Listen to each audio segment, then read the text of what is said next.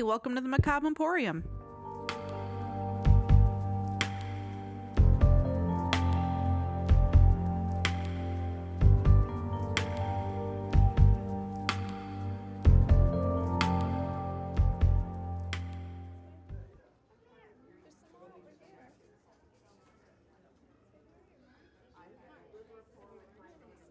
Welcome back to episode six, the Thanksgiving episode. Like we had said previously, we were going to be doing a bonus episode and a holiday episode, but with Thanksgiving falling in on the middle of the week when our normal release is, we are going to skip this as a bonus, and this will be our regular bonus. Not a regular bonus, our regular episode for this week. This is also our f- second episode when since we have decided to do full week releases. Weekly. Yay, weekly! So this week we are going to be doing Thanksgiving related topics. I'm going to be doing true crime, of course. I know, big shock. I know. What are you doing? Oh, I'm sure this is going to be a big shock to you and them. I'm going to be doing the history of the Thanksgiving Day parade. In Oh, the Victorian era? no, actually, no, not the Victorian period, but maybe I should have looked up in that. But now this is. I don't think they were that. They actually, from what I found, they weren't that old. This is Oh. after the Victorian period. Aw, bummer. Can't tie that in. Um, it's going to be a little bit a brief overview of the Thanksgiving Day parades, and it's mostly going to focus on the Macy's because it's considered the probably the most world famous one that there is. Yeah, definitely. And um, a little bit over the balloons, you know, probably the biggest star of the parade itself now. Obviously. Yeah. So, with Thanksgiving being tomorrow, Mhm. what are you thankful for? Um, I'm thankful for you know you and my life, obviously. Aww. You know, had to get the correct answer out there. There was there was no right answer. I mean, it's just it's whatever, but that was cute. I'm thankful that you know we decided to jump in on doing this podcast together because you know our other hobby that's quite expensive and the distances we have to travel to do it. This Yeah. is, I mean, the amount of you know, our overhead cost of this is quite high, but still cheaper The than overhead cost of the vinyls is way more than this. yeah. God, yeah, it's ridiculous. I'm thankful for what am I thankful for? You, obviously. Eh, Good answer. Yeah, Yeah. I know. so original. Uh thankful that the rest of my family is healthy and all of them are seemingly happy, Yeah. which is always nice. I would go into job and all that, but we ain't doing that. So, what is your one of your favorite things to eat during Thanksgiving? oh. Okay, green bean casserole and like just the cheap stovetop stuffing. You said too, but the canned cranberry jelly is my No, favorite. it's fine. What about you? Um, obviously, you know my grandmother's potato recipes definitely number one. Of on course, that, those are you know. amazing. Yeah. Even though, come to find out from a Facebook group that I was in, that they are actually close to Funeral potatoes? just Uh-huh. minus the cornflakes on top. They put cornflakes on them? From when I found out they were funeral potatoes, seeing a recipe on that, it's like I looked into it, and then some of them actually have cornflakes listed on top of it, but my grandmother never. Well, way to go, ma- Grandma, because that's a weird combination in my opinion. Her Yeah. her her grandma's really great. Her potatoes are really good. Mm-hmm. And then I would also say green bean casserole and probably stovetop stuffing, but my grandmother was still with us today, her stuffing would, you know, top the list, but it'd probably be a shock that's all she ever did use, and I wouldn't be too surprised by that for because she did pretty much do all of it on her own from what I can remember Yeah. in a very tiny kitchen, almost half the size of ours. Wow, really? Yeah, That's a tiny kitchen. yeah. But she made it work, didn't she? Yeah, she made it work, but her kitchen wasn't a straight counter like ours. Hers was U-shaped, so it was more utilized than Yeah. what ours were. So maybe her counter space was a little bit bigger just by shape and design. Plus, had their table. Anybody's cupboard sp- or counter space is bigger than ours. like we've got no counter. We nah. Uh, let's see. So, have you ever gone and done any Black Friday shopping before? yes, and I hated it. Yeah, I did it one time and then never again. Yeah, it was a one and done for sure. Like, you already know that when I'm out, if people are walking slow or walking right in Oh, front yeah. of me and walking slow, or they're, I keep getting bumped into, I get really mad really easily. Yeah. Black Friday is the worst place for somebody like me. Oh, yeah. The one time that I actually did go do it, it was quite interesting to see because it was at Walmart and everywhere it's like floating around the electronics department, you know, for the televisions and whatnot at Uh-huh. the time. Uh, consoles really weren't as well, they were popular, but not like how it is now for Thanksgiving. Yeah. But like this pallet of TVs rolled by, and a third of the electronics department emptied out once they saw the pallet of TVs going to, up towards the front. Did get what I wanted to, you know, I did get what I went for. Yeah. Yeah, it was a digital camera for my mom Ah, because the one she had had just taken a crap and she wanted a new one. gotcha.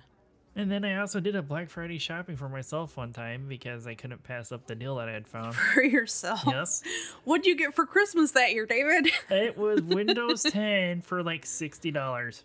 Oh, yeah, and that's probably when it had just come out too. It was shortly after that, so yeah, when I saw that. It was pretty cheap. it was out there for 60 bucks i'm like i cannot pass that up Yeah, no, no. Especially you being as into computers as you are. Yeah. Like that that would have been stupid to pass up.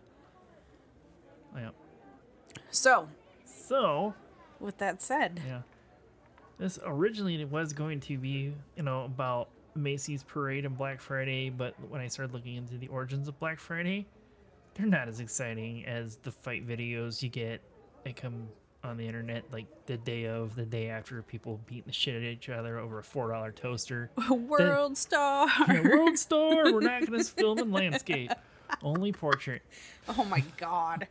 Those used to infuriate me. So yeah, like I said, fighting over a four dollar toaster that they don't need in their life. Uh, yeah. it's like, and the big thing is all that shit you can order online on Cyber Monday, basically, and not have to deal with that shit. Yep. But what I did find it more interesting when I was looking into the history of the Macy's Thanksgiving Day Parade was about their balloons, and it just once again I fell on this rabbit hole. Holy shit, that's neat! So this is going to be um, going over the Macy's Thanksgiving Day Parade a little bit, and I'm going to go into a little bit more about the balloons. So with that said.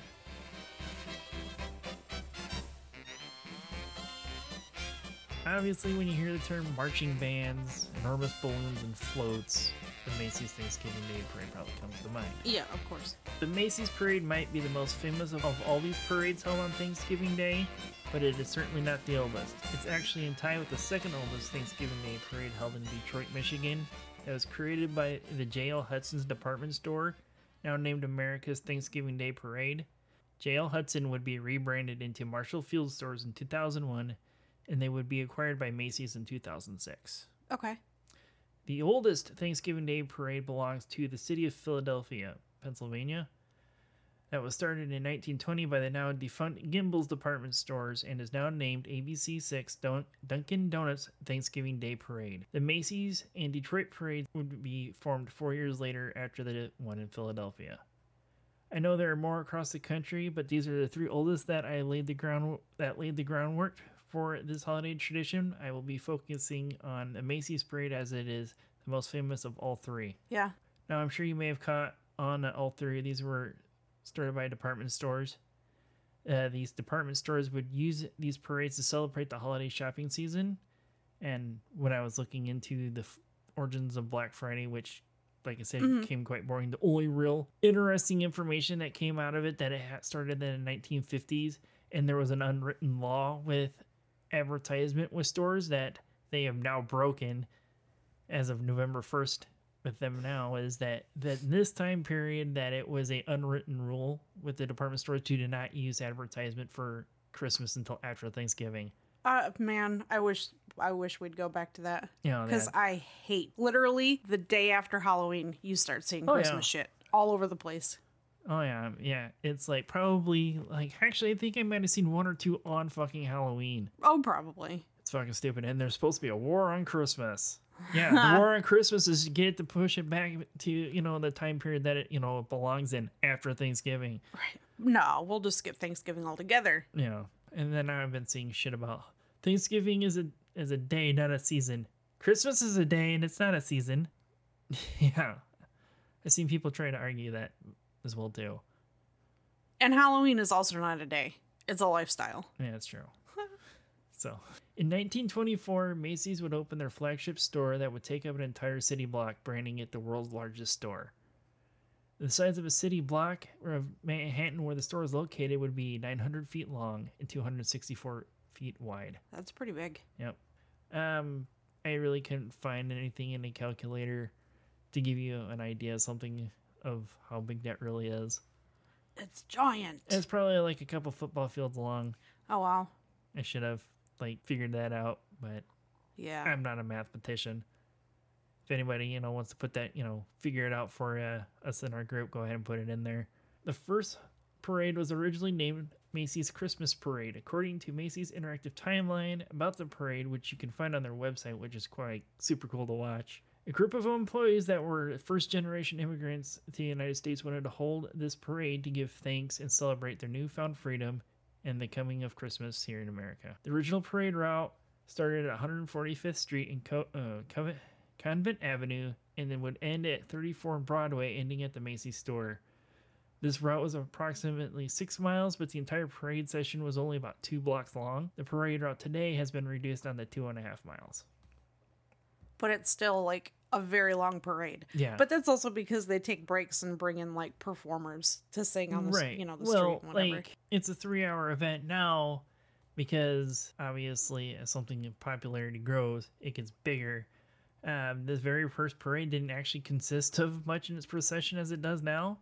The very first parade had only four marching bands, possibly some jazz bands were thrown in there as well. Some of the videos I had watched had mentioned jazz bands, and that was even from Macy's website, but I couldn't find Four marching bands. That's it. four marching bands Oh at the my time. god! There's so many marching bands now. yeah, I think I looked into it. There's like 12 total a year Uh-huh. on that. And they also have to apply two years ahead of when they actually want to perform. Wow, really? Yeah, so the ones that wanted to per- perform this year, they had to put their per- their application in in 2020. That's crazy. They Yeah. just have such a long line that they have Oh, to yeah. get through of people wanting to do this, or Yeah, what? yeah. And one of the local marching bands here has actually performed at least six times in the Macy's Thanksgiving Day Parade. Six times? Yeah. Wow. Mm-hmm. The one you told me, right? Okay. yeah, the one that's closest to us. Okay, yeah. Uh, there was four or five floats. Uh, once again, sources were didn't very consistent. Uh, Macy's said five. I should go really go with Macy's because they literally have their own historians and whatnot for as large as the store is. I would say so, yeah. Uh, these floats were the old lady that lives in a shoe, Little Miss Muffet, and Red Riding Hood, Three Men in a Tub, and Santa at the end. But seeing the videos and whatnot from this time period, it's like I don't really think you could consider Santa at the end as a float the way it looked. I mean, it was not like as the elaborate as the one that they have. Was now. it like him just sitting in the back of a car? Yeah, but look, it was very crudely made to look like a roof of him in a chimney Ah, with like fabric okay. and stuff like that. But yeah, um, the floats at the time were you know drawn by horses Mm-hmm. at the time because they probably didn't really think this was gonna really take off, so they probably didn't put a whole lot of effort into it like they do Right. now. Um, parade participants were Macy's employees, which they still do today, and is a special honor as well later on that I'll get into the other section. Uh-huh. And also, Santa Claus has brought up the rear of the parade, except for 1933. For some unknown reason, and I couldn't find why, he actually led the parade this year instead of ended it.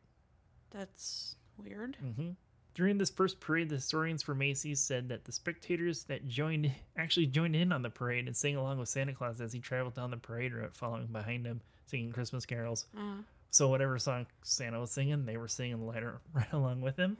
Um, they are unsure about how many people attended the parade, but the estimate is about 250,000 people attended the first Thanksgiving Day parade for Macy's. and that's a lot, Yeah. especially back then. Yeah, and also in the pictures that I saw looking up for this, they didn't like the streets weren't blocked like they are now. It's just like the people lined the streets with the regular traffic going on behind them. Oh wow. uh, when they would actually reach Macy's department store, Santa would, you know, get out of the float wagon, whatever they you want to call it. Um, this is where he would be crowned King of the Kitties, as they put it, and they would also reveal their Christmas window displays for that shopping season. King of the kitties? That's what their Like- sources, Kids or kitties as in like cats? as in children, little chitrons. He's the king of the chitrons. Oh, no Carole Baskin. Uh, in 1927, this is when the Macy's Christmas Parade would become the Thanksgiving Day Parade. And this is also where the balloons, probably some people would say the real star of the parade, are, are introduced. Uh, these balloons were introduced into the parade because in the 1924 parade, they actually had animals on loan from the Central Park Zoo. They had camels, donkeys, elephants, and even fucking tigers. That's okay. I remember you telling me something about that, but then just the fact that they had tigers back Mm-hmm. in the day, like that's kind of terrifying, especially with no roadblocks at all. Like Right. there's nothing to Like, separate I the tried tiger. to find out if these tigers were in cages or if they, which I hope that they were. I'm sure they weren't being super stupid so. about it, but you know, assumption everybody believes about the past. I mean, it was dangerous, but I would think that he would have some of these dangerous animals like tigers in a fucking cage. So in 1927, that's when they changed from animals to the balloons because uh, Macy's was getting word that some of the children were being frightened by the roars and other sounds that these animals were making. Oh, yeah. So that's when the balloons first started showing up, and they also weren't filled with helium like they are now. They were filled with regular compressed air, so they weren't on the ropes floating above as well as They were just being held up and not floating on their own. yes. Okay. Um, they wouldn't be filled with helium until the next year, and uh, it was also to believe that Felix the cat was the very first of what they would call a character balloon. Uh-huh. Was he was the very first one, but he actually isn't. After using historical footage and photographs and documentation, uh, the first character balloons were to show up in 1927, the same year the balloons came out would be a from a comic strip called the Katzenjammer Kids, which was about a pair of twins that defied authority, basically. Oh, So like precursor Dennis the Menace kind of type of comic strip times two. times two, yeah, double trouble basically. um, Felix the Cat would actually be in 1931. Was his the most famous character balloon would make a new appear- reappearance in on the 90th anniversary of his first appearance. But what was the first? The first appear- character appearance was the Katzenjammer, The what? the Katzenjammer Kids I just mentioned. Cats and okay. They're the first character balloons. Oh, it was kids. Like they Yeah. actually made okay. Yeah, they were a character balloon of these kids from this comic strip. Oh, okay. Also, in the 1930s, Macy's Thanksgiving Day Parade, they would actually introduce four balloons that had a sound effect to them. Is it like when you air let, let air out real slow from a whoopee cushion? Please tell me it was. No, but now I'm imagining that as being one of them, but no, it was not. That would be the loudest and longest fucking whoopee fart ever. Oh my god. Okay, sorry. Yeah, now all I can think of is like an Ace Ventura cartoon bent over with- with making whoopee cushion sounds, basically. Yep, you're welcome. And no, the, these sound effect balloons that they had was a Dachshund hound dog or a wiener dog that would bark, a pig that that would make squealing sounds, a giant crying baby, Ugh. which is bizarre, and a hissing alligator balloon. And that didn't scare the kids? Yeah, here's here's this like seventy foot long alligator balloon that's actually hissing at you, but but that's okay. I don't know. The past is weird. yeah, you're telling me. So speaking of weird, this is actually where it starts to get a little bit weird with the balloons itself. Okay. Uh, the first time that they were had these balloons, they didn't deflate them like they do now.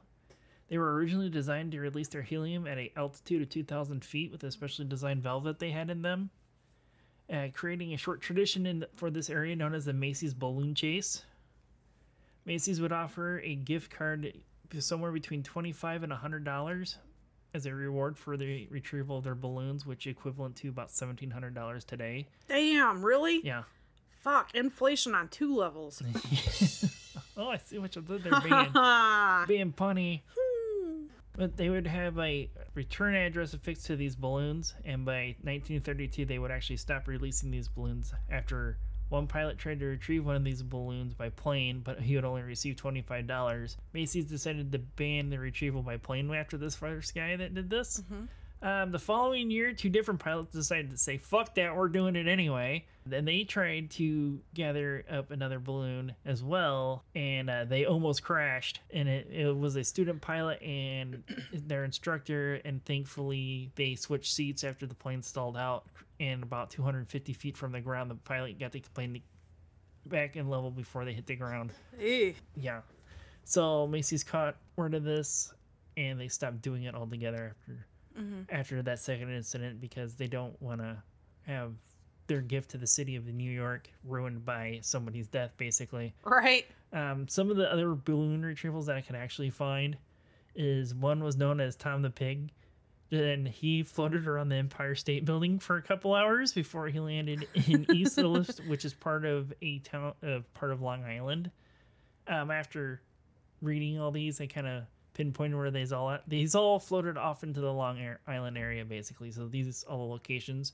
They're in or around the Long Island area.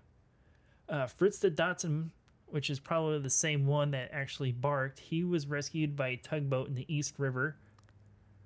George the Drum Major would be torn to shreds by a mob of spectators, and 82 spectators would try to claim retrieval with their pieces. I mean, they probably, Macy's probably didn't really specify how much of the balloon had to come back. Oh, true. Uh, Wiley the Redbird would be rescued 22 miles away on a section of Long Island called Fire Island, which is a national park. And he had enough helium in him to stay in flight for approximately 72 hours after the parade. Jesus. Uh, Macy's had made the decision if he was not claimed by the following Saturday after the parade, they were going to have to issue warnings to ships in the North Atlantic shipping lanes. That there could be potential, like, giant shit falling from the sky. Yeah, now the, the interesting with our la- episode last week about cryptids is just would there have been a cryptid that would have came like been discovered because of this giant fucking red bird balloon floating out over the God. Atlantic Ocean? Probably. It would have been great to see to hear well not see but hear what the legend of you know the Long Island Redbird or whatever it would be fucking called. Right. David Hatcher Childress would have to come out of the hall or something out out on a time suck episode over that. Uh, these balloons were made solely by Goodyear Tire and Rubber Company until the 1980s, and then they moved production in house. After that, with the Macy's Parade Studio, after they created it, it would take approximately 25 employees to start in April to construct these balloons in between design and all, everything that goes into them and have them completed by Halloween. They are constructed of polyurethane, polyurethane rubber and made in chambered sections. So that's if these balloons get snagged and get torn open, they are still going to be able to fly unless mm-hmm. there's a catastrophic tear in the chambers. The original balloons were a composite of polyurethane and cloth, but over time they went moved straight to rubber. Uh, this is one of the more interesting facts that I found out about them. The balloons are hand painted after they are inflated for the first time. Oh, so all the stretch is already out of them. Oh, okay. This that makes a- sense. Yeah, so this is to prevent cracking and also to check for leaks after it's first initially assembled. And when they are completed, they're shipped. You know, they're packed up in their con- their shipping containers and whatnot after while they're stored at the studio. Uh, the night before, which is actually a um, kind of a pre-holiday tradition for the New York area, is to go watch the balloons be inflated. Oh. Uh, they are not actually inflated all the way since helium will expand as it warms up, so they are under pressure for what they're designed. So when they are in the sunlight, the helium expands and then they expand out the rest of the way, and that's why some of them look wrinkled on certain A little bit parts deflated, yeah. of the, of the parade route because they are not fully inflated because the helium hasn't expanded fully yet. Um, it takes approximately 90 minutes to fill one of these larger character balloons, but it also takes only 15 minutes to deflate them with the giant zippers they have sewn into these chambered areas. Macy's department stores is actually the second larger largest consumer of helium in the world, behind NASA and the U.S. government. That's crazy. I That's mean, so much helium. It- Can you imagine standing at the entrance to where all the helium goes in as it's like deflating and you're just standing there talking like this the entire time? That would be I never really thought that's maybe something I should have looked that would into. be great. like, why do all you fucks sound like Minnie Mouse? Sorry. And to sponsor a balloon, if you actually would like to see one in the parade, you have to pay Macy's $190,000 to cover entry and construction of your balloon. And it's and every year after that, it's $90,000. to have your balloon featured in the Macy's Thanksgiving Day Parade. That's crazy. In 1958, there was a helium shortage, and they got creative on how to keep these balloons in the parade. So they went back to the original compressed air, and they had cranes travel the parade route holding these balloons up. I'm sorry, why? There was a helium shortage at this time. Oh, okay. I, mu- I must have missed that part. So I'll have a picture for it listed. You know, I do have a picture of it, so you get a better idea of it. Okay. I'm sure at one point in their life that maybe somebody has wanted to be one of the on one of these balloon crews, just so you could say you'd done it, because it probably could be considered a bucket list thing. Um, but unfortunately, this is a special honor that's held for Macy's employees only, and also as well as their friends and their family. They can be balloon handlers, so this is a legitimate. You got to know someone to know someone to get into this. You have to be grandfathered in. You don't have to be grandfathered in. It has to be. You have to know a Macy's employee to become a balloon handler. So and I'm sure that they would have to verify that so that you couldn't just Right. any random person be like, "Hey, I know that that Oh, I'm sure there's a whole pro- Mike that works at Macy's. Let me let me in the parade." Um, it's mostly Macy's employees from you know Eastern Seaboard area, but I'm Uh-huh. sure if any other Macy's employees like could possibly do it if they really wanted to pay their way to New York to. With proof, probably. Oh, I'm sure. I mean, if I was working for Macy's, I would just want to do it at least once just to say I can do it. That I Oh, pro- yeah. Well, hell yeah. just so I can say that I did it. Yeah. Uh, the ropes that the balloons that keep the balloons under control are actually called bones.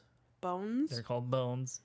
Can't couldn't find why they call them bones, but that's just the name they gave them. Okay. Uh, the crews that are known as the balloon handlers or wranglers, it takes approximately 50 to 90 wranglers per balloon, depending on its size. Okay. So you may not have the answer to this from everything that you read, but like, what is the biggest balloon? By size, Yeah. by size, I actually do have that in my little bit of fun facts. Okay. So keep that in mind. Like, what is the biggest balloon, and how many people did it take I to carry that balloon? There wasn't any. It didn't say. It didn't say because ah. the one of the balloons you're gonna be a little surprised on its size. Okay. The team of each balloon includes an overall handler, a uniformed NYPD officer, one pilot, two drivers, and the required number of handlers that is for the, the balloon depending on its size. Uh-huh. The pilot is constantly giving directions to raise and lower, speed up or slow down, and be a hype man to keep up the spirits of the balloon handlers. Pilot also does give its directions with a combination of whistles and hand signals, probably because of crowd noise. It's going to be Yeah. easier to hear, listen for that, and notice hand gestures than hearing somebody say speed up, slow down. Yeah, because I imagine it would probably be pretty expensive to get them all like Secret Service earplugs, you know? Yeah. like, we're veering off course, go a little left, But if this is working, why change it? right? Yeah, that's how it's been done, I'm sure, since the beginning. Yeah. Uh, these handlers are typically dressed in a themed jumpsuit associated with a balloon. So SpongeBob is gonna look like SpongeBob. Kermit the Frog is gonna look like Kermit the Frog. You know, so on and so forth. But the the pilot is in a white jumpsuit for a very obvious reason. Oh, uh, what's the, sorry, what's the You obvious see the reason? pilot easy, easily see the pilot. He doesn't blend in with everyone else. Yeah, because they usually wear brighter colors, and he, yeah, that, I mean, that makes sense. Yeah. Uh, these balloons they are also tethered down by two utility vehicles similar to you know the great big Deere Gator one that we drove for the festival that we Yeah. volunteer with. There's two of those that tethered to each balloon as well. Oh, I'm not sure if that's because of what how they did with COVID or if that was a safety measure after an incident that I'm going to cover. I would say it's probably out of precaution. Um, it's probably after precaution after one of the incidences that I did find out that did happen. Yeah. Not a little fun mishap of a balloon tearing and Barney deflating and having to be actually. Put out of his misery. I'm gonna hold on to that in a, for a minute before I ruin that. Um, to be a balloon handler, you must be 18 years old, have a minimum weight of 120 pounds. That's the minimum weight of a balloon handler can be is 120 pounds, obvious for an obvious reason. You float away. Um, yeah, because in some of my research during the 1927s, there was like a photograph of one of these balloon handlers 10 feet off the ground when they're trying to fill it. Whee! yeah. So, yeah.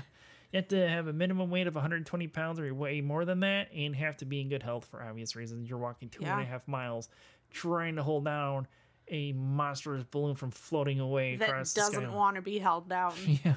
Jeez. And also the the pilot also has another requirement that's kind of seems a little insane, but with the incidences it'll make more sense. Uh-huh. Um, as a pilot, you are have to be able to walk backward for two and a half miles of the parade route, knowing where you are at all times. well, I'm out. Uh, the balloon pilots they must also attend classes in aerodynamics, geometry, and physics. It makes sense to be able to know when to speed up, slow down, raise the balloon, lower the Oh. balloon. Yeah. and these balloon crews they would meet together in the first week of November at what Macy's would call Balloon Fest, where the pilots and these handlers would train with their specific balloon outside for the first time.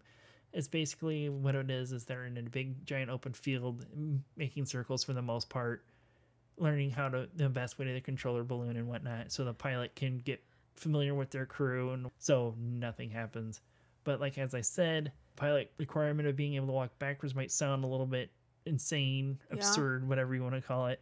But there is for good reason why, because there has been two balloon incidences that led to major changes to the way the balloons are handled in the Macy's parade. Uh huh. Uh, in 1997, the Cat in the Hat had crashed into a lamppost and causing falling debris to, tr- to strike a spectator, fracturing their skull, and it would leave them in a coma for a month and injuring four other spectators of the Macy's Thanksgiving Day Parade. Dang. And this brought on regulations for the balloons to be no bigger than 70 feet tall, 40 feet wide, or 78 feet in length. And wind monitoring along the parade route would be implemented in the following year when these balloon regulations were actually put into place. Since I actually said that wrong, this was all put. These were all put in the same year Okay. um, these wind implements, uh, wind regulation implements would be monitored by the NYPD by computer, actual on-site officers measuring for it, and if the winds exceed 23 to 34 miles per hour, since multiple different sources said both of these, I decided to put it in a range of that, and or heavy rainfall is going to happen, they are prohibited from flying the balloons. So it would just be a balloonless parade. Yes. The parade would still go on. There just wouldn't No be any balloons. balloons. The balloons would not be able to would be prohibited to fly. Oh, I mean, I mean, it, it makes sense. And also in 2006, another new regulations that happened. Um, this would cause to limit the height of how high the balloons, but I couldn't find a specific height on how high it is. So they regulated the height twice. No, they regulated the size of the balloons and what the wind speeds can be because the way grid buildings work, they create a wind tunnel effect which amplifies. So it could be, oh, let's say over the, uh, I think it's the East River that's near it. I don't remember my New York geography. Uh-huh. It could be like a 15 mile an hour wind gust over the river, but downtown by Macy's, it could be 35 because of the Right. amplification of winds of the grid, uh, city grid style that New York City is built on. Okay. Uh, in 2006, new, new regulations on how high the, f- the balloons can fly per size. Okay. So this is changing per size because the balloon that I looked that this is that I looked it up, it's fucking huge. what is it? It is actually the M&M's hot air balloon. Oh. Well, I'll show you a picture of it later. Yeah, I don't think I've seen it. And you'll probably remember once I show it to you because I couldn't remember them being any M&M balloons until I saw this one. Okay. So in 2005, a similar incident to like the cat and hat, wind gusts, and everything, it injured two sisters that were spectating the parade. One source said that they got a lifetime supply of M&Ms after this happened, but I couldn't find any. Score. I couldn't find any other source that said that. Not even the uh-huh. fandom page for the Macy's Thanksgiving Day Parade. So it could just be Bullshit, Okay. clickbait article on stuff. But okay. It's like, sorry about our balloon about killed you, but here's a lifetime supply of chocolate. Here's some diabetes. Yeah. A task force was created on this incident. It was found out the balloons were flying too low Oh. So now there's a regulation on how low and how high the balloons can fly per balloon size. But I cannot find any information on what the regulation is on that. Okay. Um, now, also before the because of this second incident, uh, Macy's will now inspect the parade route, looking for any obstructions, being light posts, street signs, trees, and they will get with the city of New York, and they will have those either altered by being turned in opposite direction for the day of the parade, or they'll be removed altogether if possible. That sounds like so much work. Now, when this is like probably one of the biggest events of the city of New York has every year, tourism wise, money wise. 1000000s You're of people down there, millions of people watching on TV. Yeah. Yeah.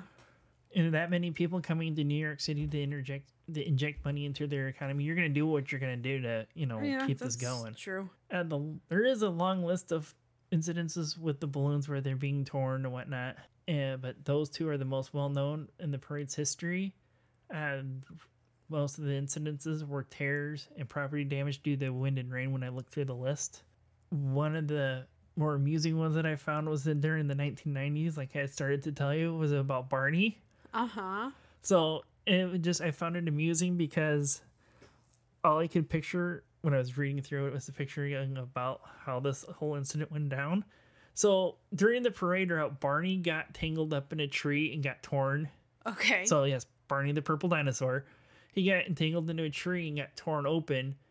And to help get the balloon off the parade route, New York police officers ran up and started stabbing Barney with the pocket knives that they had. and in amongst Oh. of crying children and cheering Oh parents is how God. the article, re- you know, put it out there as. really? Yeah. Kids were crying and parents were cheering. I mean, I would have too. Cheered, not cried. Yeah. It's, But damn, dude, they were up there fatally Yeah. wounding fucking Yeah. Barney. And also, if I remember correctly, it was in 1958, the Popeye balloon. The parade was held during a heavy rainstorm, and his hat was collecting water.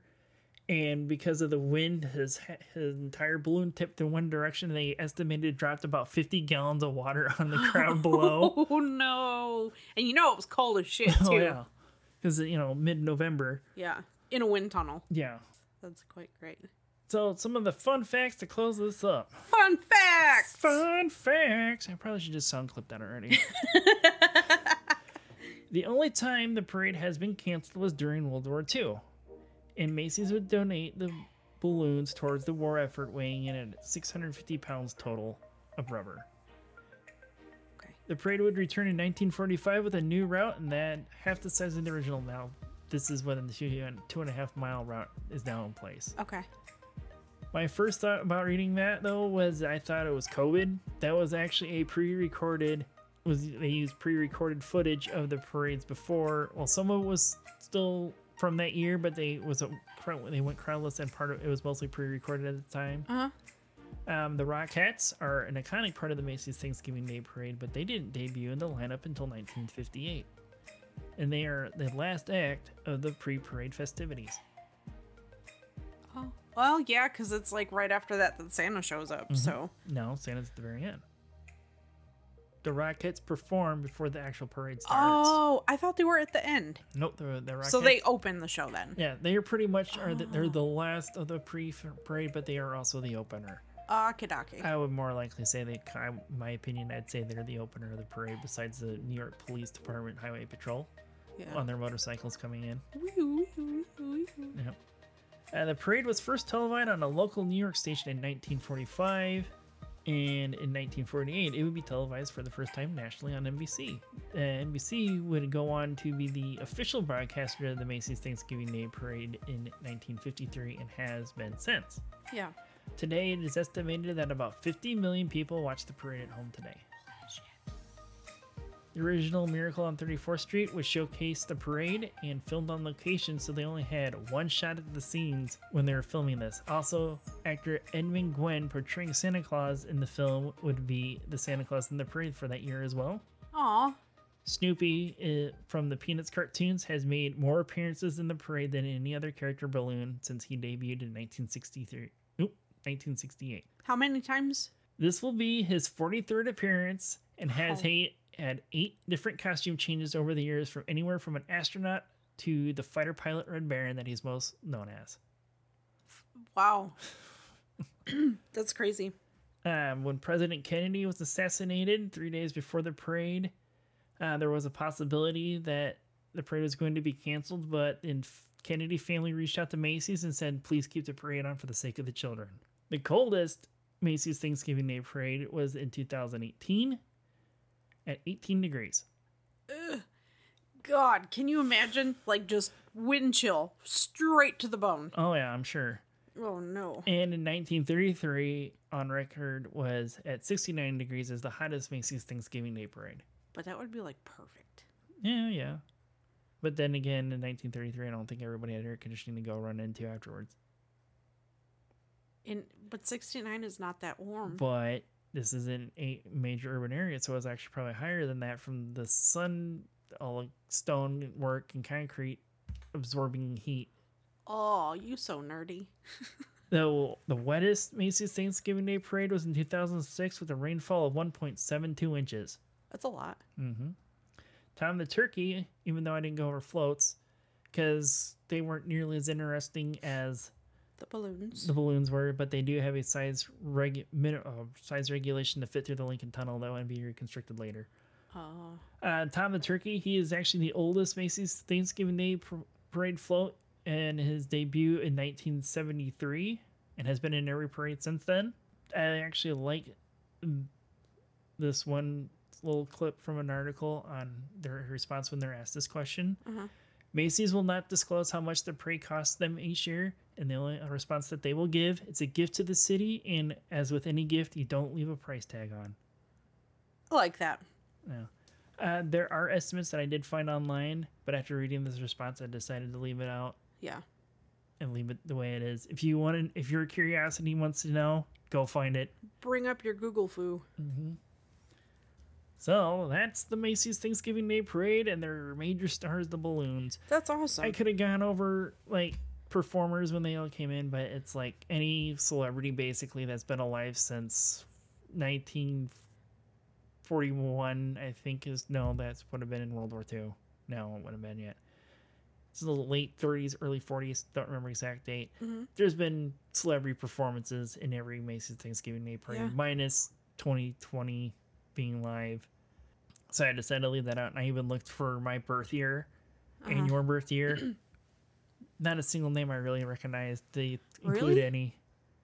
So none. Not that I can remember off the top of my head at the time I was reading it. Oh. So yeah, that's it for Macy's and the balloons and uh, their parade. That that was good. You did a lot of. You spent a lot of time looking at balloons and mm. history of yeah. balloons. like, and the thing is, like, you started with one direction and yeah. then you went the complete opposite direction it was probably the best thing you could have done. Yeah because that first original direction i don't remember how it got brought up or where we were is when it popped in my head. Uh-huh.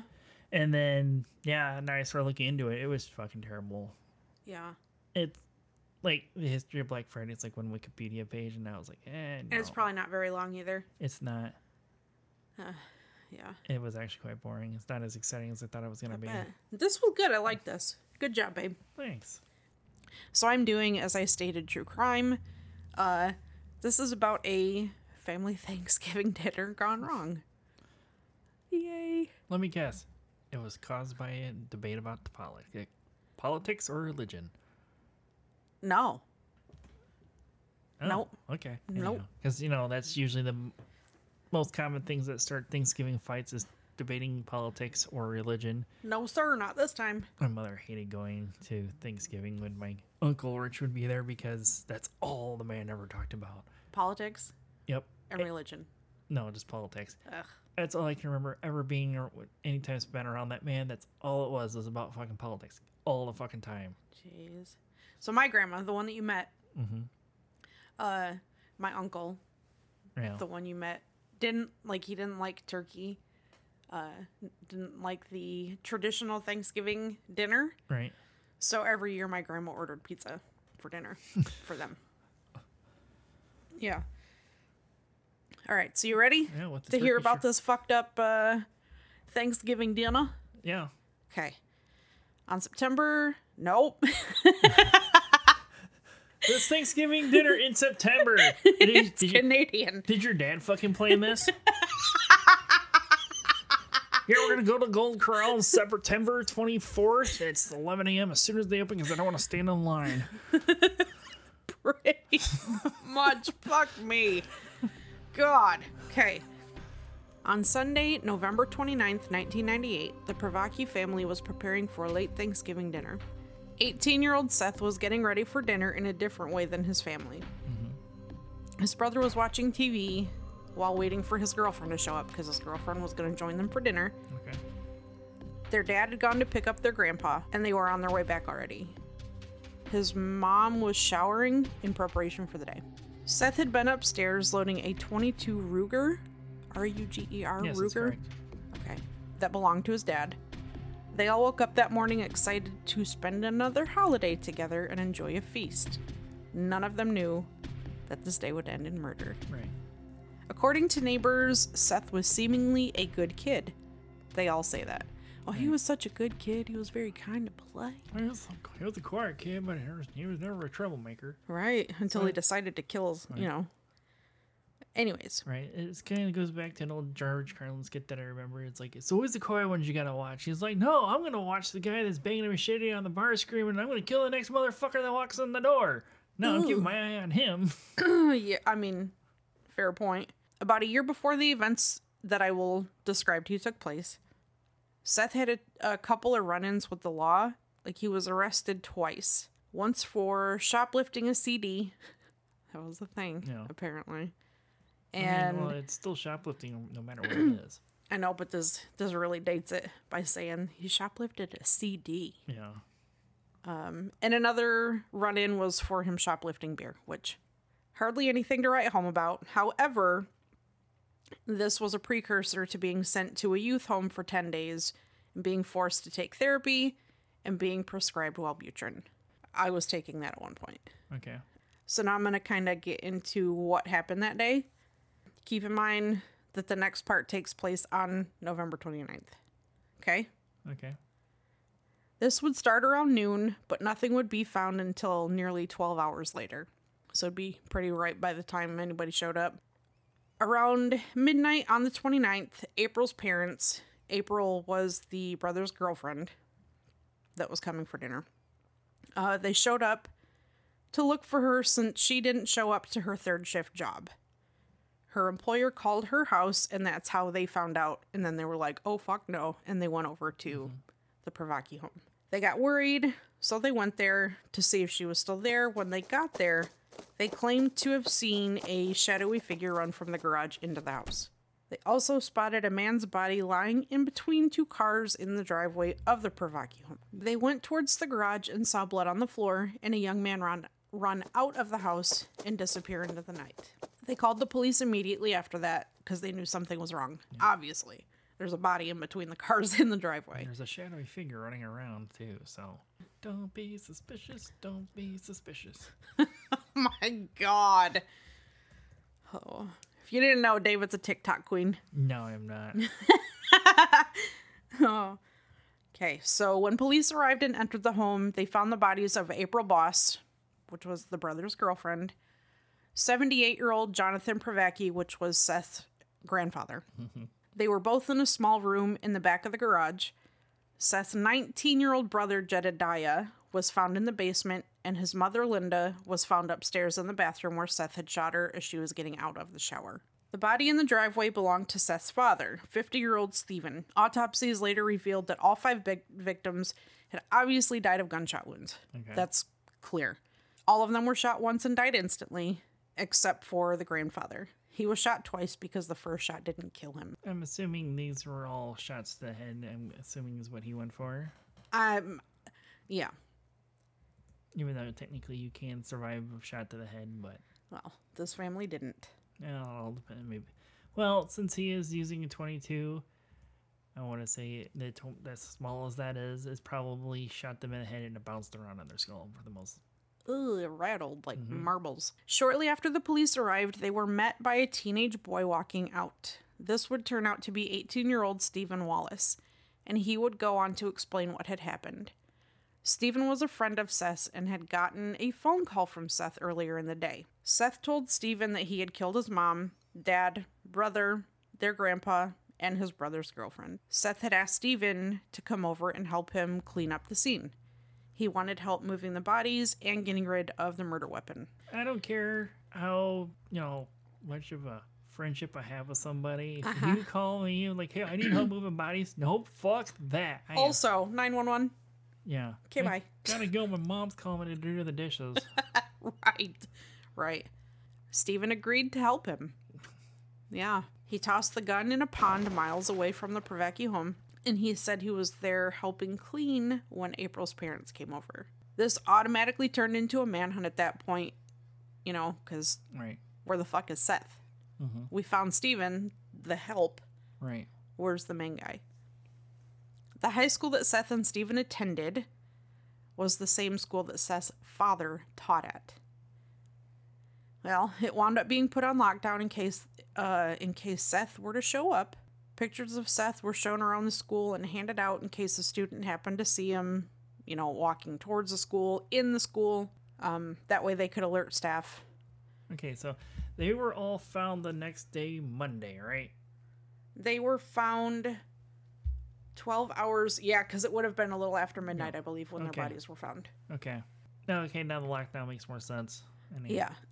Well, either way, they still they didn't have Seth. They would would have been looking for him. Right. Okay, so during the day at this high school, all those attending found out about the death of Jedediah and his girlfriend April, even though they had graduated the previous year. They, you know, they still have friends there. Right.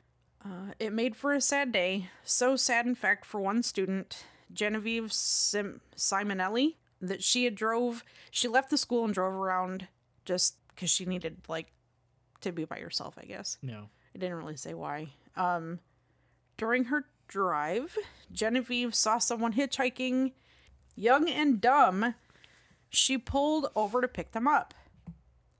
Once the person got in her car, she realized it was none other than who? The Hat Man. The Muffin Man. God damn it. No, no. This is a macabre podcast. It's not gonna be happy people like the Muffin Man. Come on now. It's gonna be Ingrid Kohler, the fucking Hat Man, or some shit, or Sasquatch, Sam Squatch. Anyways, so it was Sam that Okay. had gotten in her car. like Sam from Trick or Treat. Okay, I'll fucking stop now. Did I say Sam? Jesus Christ, his name is Seth. wow. So yeah, it was Seth.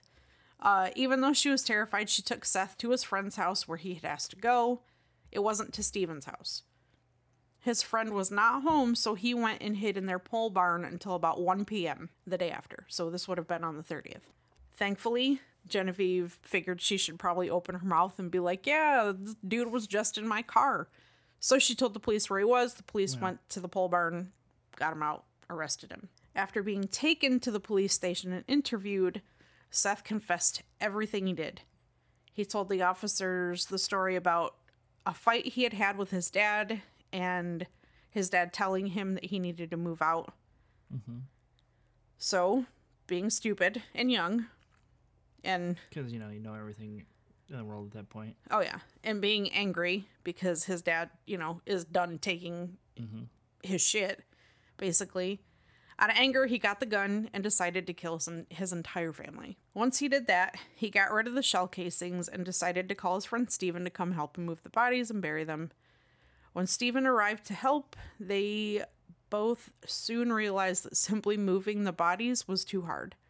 So they had to try and make it look like a robbery gone wrong. Yeah, we're still moving bodies to make it look like a robbery gone wrong. I don't think they got him very far. Obviously, mom was still left Right. upstairs in the Right. bathroom. So I'm assuming they lived in a somewhat rural area. If they was able to pop off that many people and nobody had Yeah, called the police, I'm then I'm assuming. I didn't find anything out about locate well location or No. where this all took place in Muskegon, Michigan. Though I don't know if I even said that in the beginning. I don't remember. I don't think I did. Anyways, so they were both in the process of taking things out of the house, like the TV, the VCR, the stereo, mm-hmm. Uh, to make it look like they had been robbed. And this is when April Boss's parents showed up.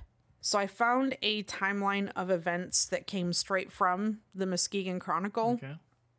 So I'm going to go down that super quick. All right, noon on the 29th.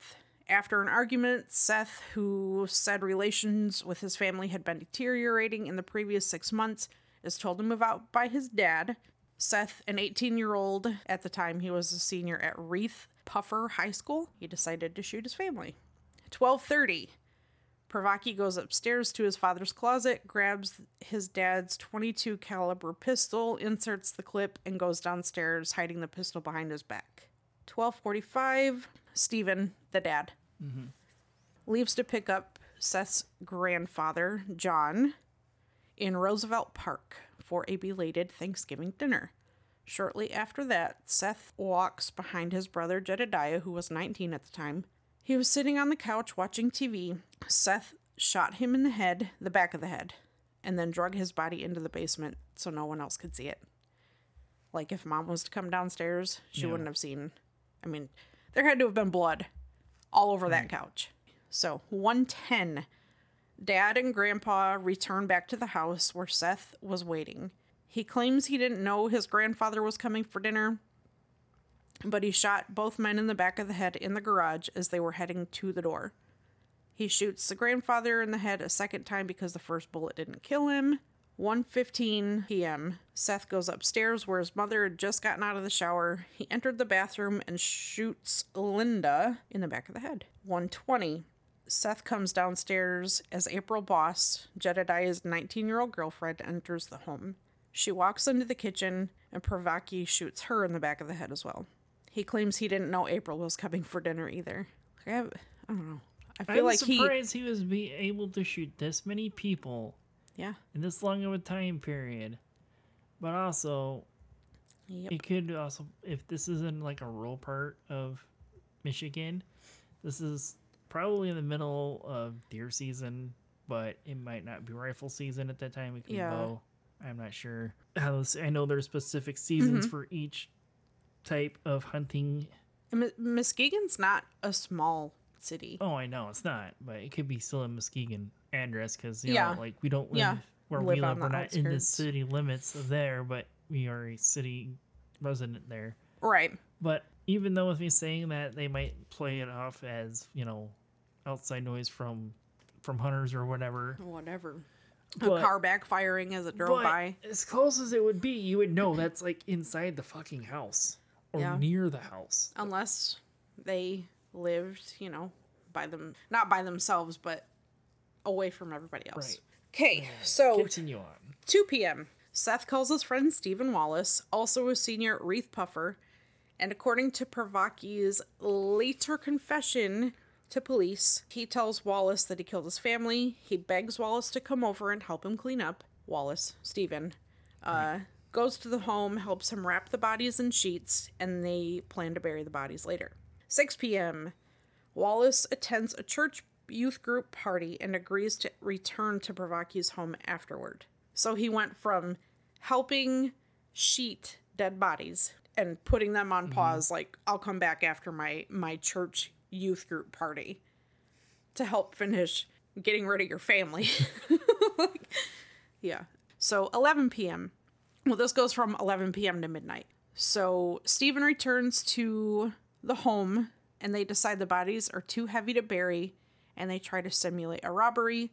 But as they're moving furnishings, April's mother and stepfather, Julie and Tom Cooper, pull into the driveway because they're concerned that their daughter didn't show up to her job. Seth and Stephen flee the home and hide in the woods. So that's where Seth went to, apparently. November 30th at midnight, Tom and Julie Cooper, April's parents, they got a hold of the cops and then they said, fuck it, we're going over anyways. They show up, see the guy, well, the shadow run into the house, and then mm-hmm. later on see it flee off into the woods. 7:15 a.m. Gen- Genevieve Simonelli is this is when she leaves to go on her drive. Damn, that early in the morning, school's already started. Like you've already found out about the death of these people, and you're like, it's too much, and you leave on a drive. 7:15 in the morning. That's so early.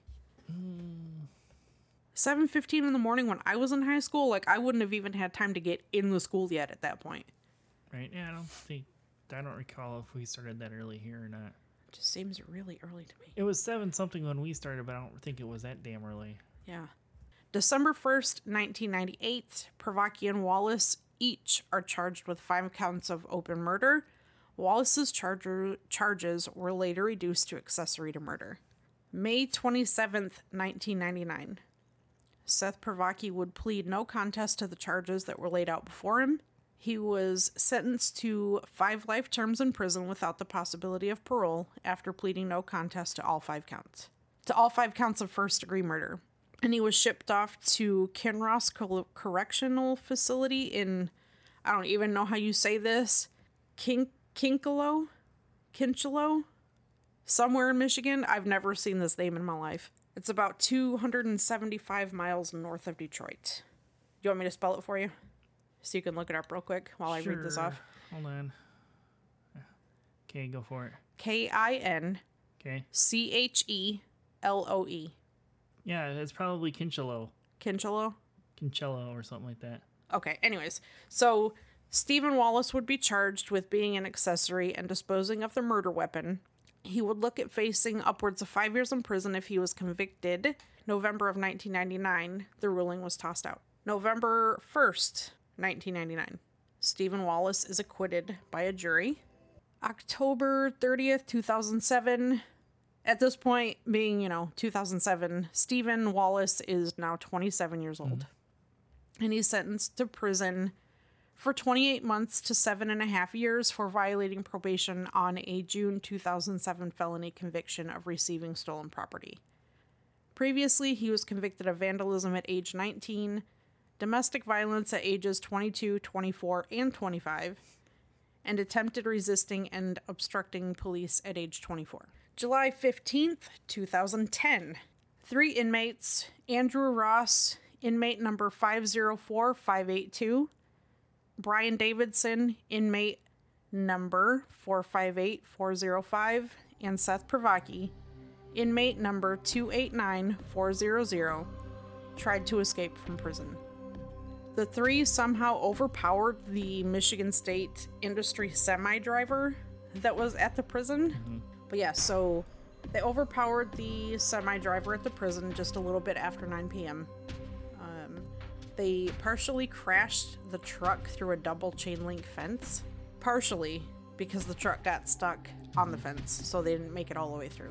When this happened, it caused the three inmates to jump out and take off running in any direction they chose, and unfortunately, they didn't get to go very far, and two were apprehended immediately.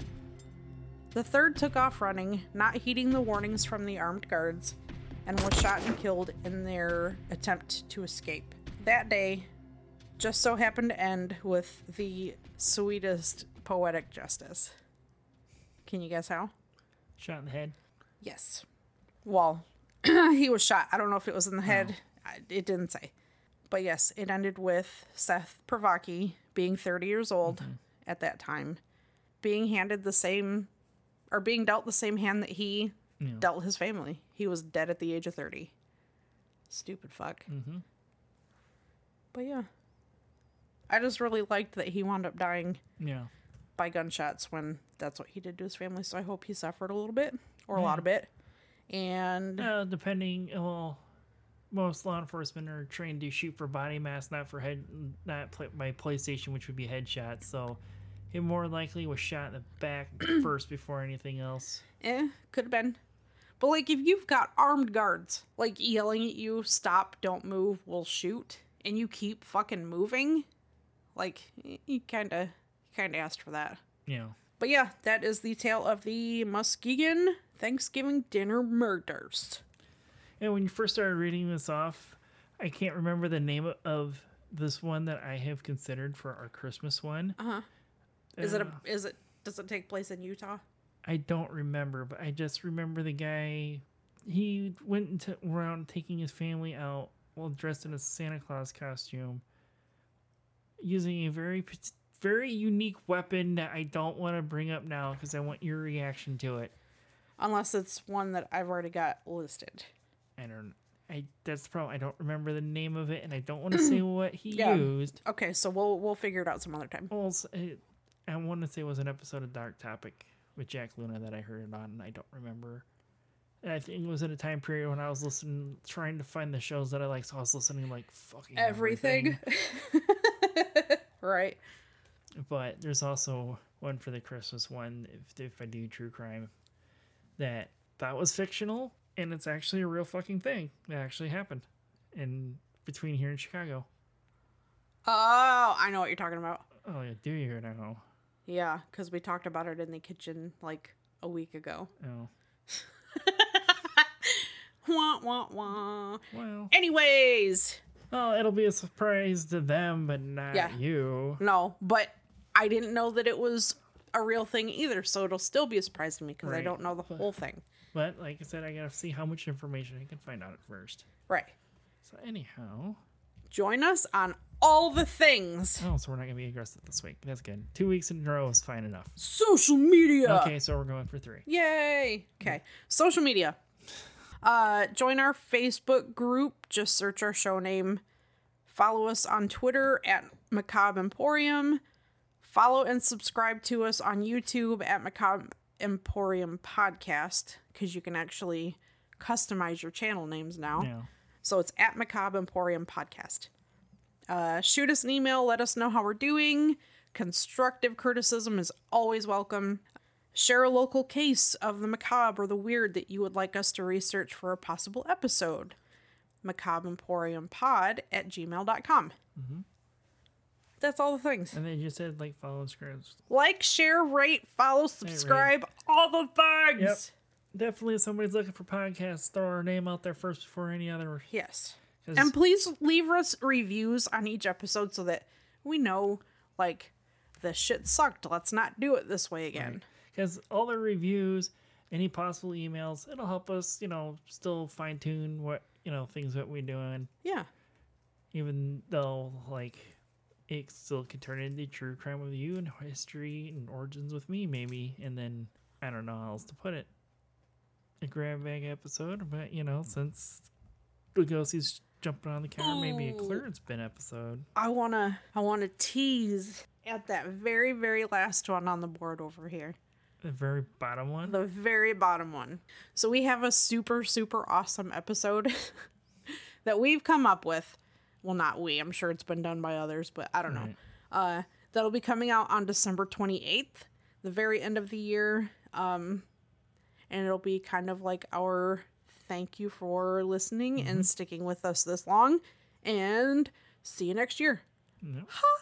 But there's a lot of there's gonna be a lot of fun stuff in that one. Yeah. I'm excited to do this one. So well, you- that one. Yeah. Well, I mean, it's not really see you next year. There will be an episode, you know, every week after this. So Well, no, that's why I said December 28th. I know, but you said So on that one, we can tell them see you next year Yep. because there won't be another one in between that one and the following year. Okay. So anyhow, I'm starting to think it might be time to close up the Emporium for today, Sarah. What do you think? I agree. So until next time, Remember to creep it real. Okay, bye. bye.